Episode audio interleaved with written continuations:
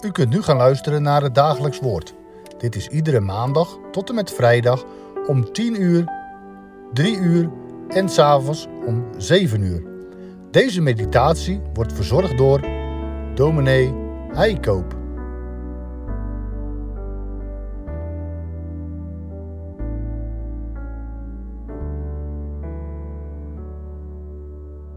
Vandaag en de komende dagen gaan we met elkaar een aantal psalmen lezen.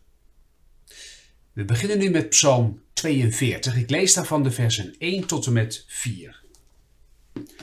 Voor de koorleider. Een onderwijzing van de zonen van Korach. Zoals een hert schreeuwt naar de waterstromen. Zo schreeuwt mijn ziel tot u, o God. Mijn ziel dorst naar God, naar de levende God.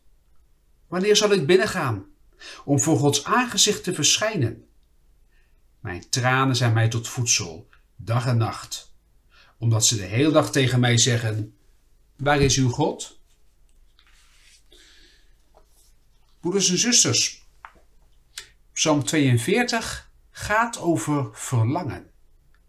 Verlangen naar God. Een verlangen dat op een prachtige manier wordt verwoord. Ook de berijming van deze psalm staat in veel hartige gift. Het heigend hert, der jacht ontkomen, schreeuwt niet sterker naar het genot van de frisse waterstromen dan mijn ziel verlangt naar God. Ja, mijn ziel dorst naar de Heer.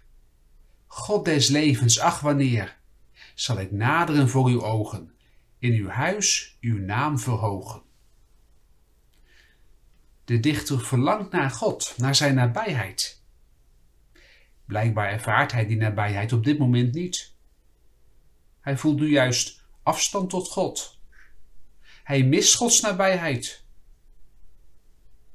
God lijkt ver weg en daar worstelt hij mee. Waarom is God nu niet nabij? Waarom overkomt mij dit? Waarom doet u niets, heren? Waar blijft u nu? Waar bent u nu? De dichter voelt afstand tot God en verlangt ernaar om weer dicht bij hem te zijn. Net als die keren dat hij met andere gelovigen samenkwam in Gods huis. Daar, in de samenkomst van de gemeenschap, in de tempel, daar merkt hij Gods nabijheid. Daar was hij voor Gods aangezicht. Maar nu voelt hij dat niet meer. Waar is God toch? Waarom is hij nu zo ver weg? Hoe komt dat? Dat de dichter afstand ervaart tussen God en hemzelf. Hoe is die afstand ontstaan? Wij zijn geneigd om te denken, nou dat ligt dan aan de dichter. Maar misschien heeft God daar ook wel mee te maken. God kan ook afstand nemen. Hij kan zich terugtrekken bij ons vandaan. Niet omdat hij ons dan beu is, maar juist opdat de relatie weer nieuw wordt. Om verlangen te wekken dat kan nodig zijn. Dat horen we in de Bijbel ook. Denk bijvoorbeeld aan de Canaanese vrouw. Toen zij naar de Heer Jezus toeging om hulp te vragen, toen antwoordde Jezus geen woord. Pas na de tweede keer dat zij naar Jezus toekwam en zich wel op de grond wierp, toen antwoordde Jezus haar. Door afstand te nemen bracht hij haar in beweging. Soms neemt God afstand reageert hij een tijdje niet. Lijkt het soms even of hij onze gebeden, onze vragen, onze smeekbeden soms helemaal niet hoort, niet beantwoordt. Maar dat doet hij soms om ons stil te zetten.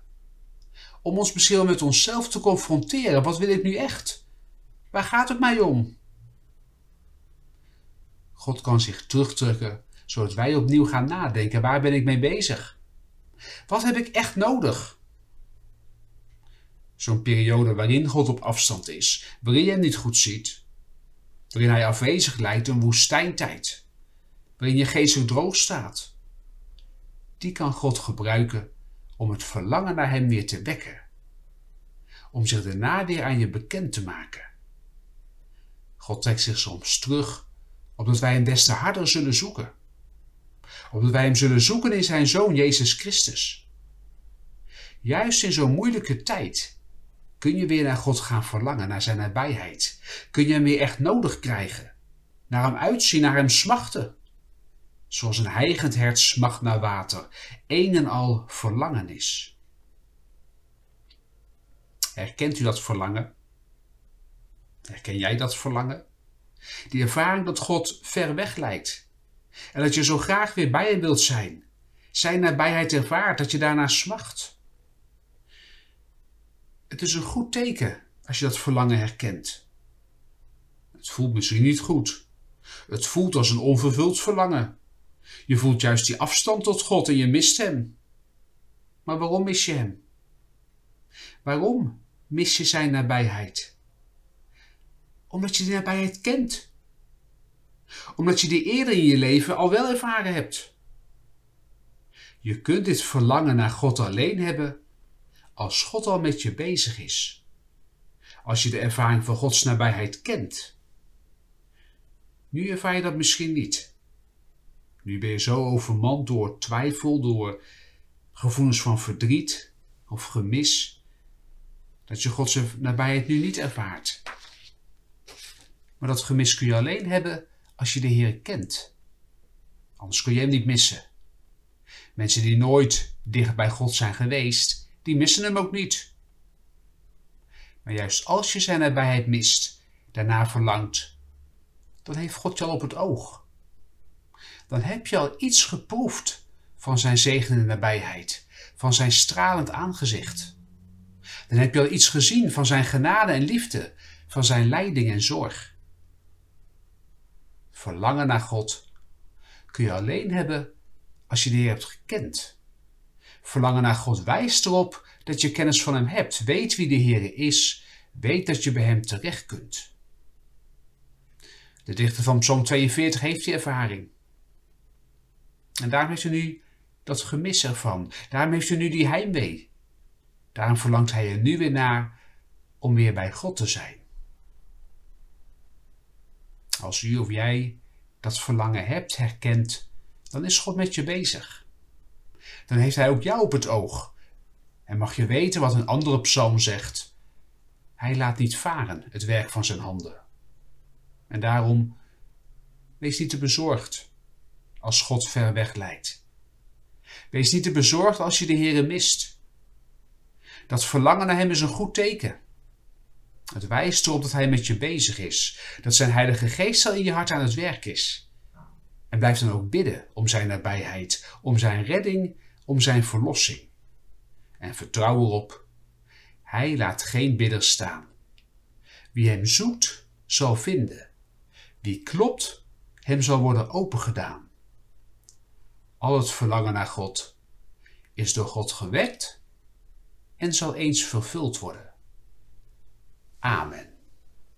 Laten we samen bidden. Heer onze God, Vader in de hemel. Wij kunnen soms zo naar U verlangen. Net zo sterk als dat hert naar water verlangt, smacht, niet zonder kan. En heren, dat verlangen, dat, ja, ervaren we vaker op het moment dat het niet goed gaat in ons leven. Dat we zo'n sterke dorst hebben. Dat we het moeilijk hebben, dat we door een woestijn gaan, door een droge tijd, waarin er geen water is. Maar Heer, zo'n woestijntijd die kunt u juist ook geven om u te zoeken. Om u nog veel hartstochtelijker te zoeken. En we hoeven niet bang te zijn, heren. Als wij een tijd lang die ervaring hebben dat u afwezig lijkt, dan hebben we in ieder geval wel die herinnering aan uw nabijheid. Dan hebben we weet van die ervaring wie u bent. Wie uw genade, hoe groot uw genade en liefde is. Als we die ervaring hebben, heren, dan bent u ook met ons bezig. En dan mogen we ook vertrouwen. U laat niet varen het werk van uw handen. U gaat met ons door. Heren, wij bidden het u. Wij bidden, Heer, wilt u onze verlangens vervullen, ons diepste verlangen, het verlangen naar u. Dat kan omdat u, Heer Jezus Christus, die weg gebaand hebt. Omdat u hier gekomen bent om die afstand tussen God en ons te overbruggen. Om onze zonde van ons te nemen, zodat wij weer voor u mogen staan. Heere, ga zo met ons. Wees met ons, wees met de mensen om ons heen. Wees met broeders en zussen in nood. Bidden in het bijzonder voor het volk Israël, waar zoveel nood is, waar zoveel haat en agressie is en waar zoveel mensenlevens gevallen zijn. Heer, wilt u ook daar aanwezig zijn? Ontferm je over ons. Zie ons aan in genade. Wij bidden het u, in de vergeving van onze zonden, om Jezus wil. Amen.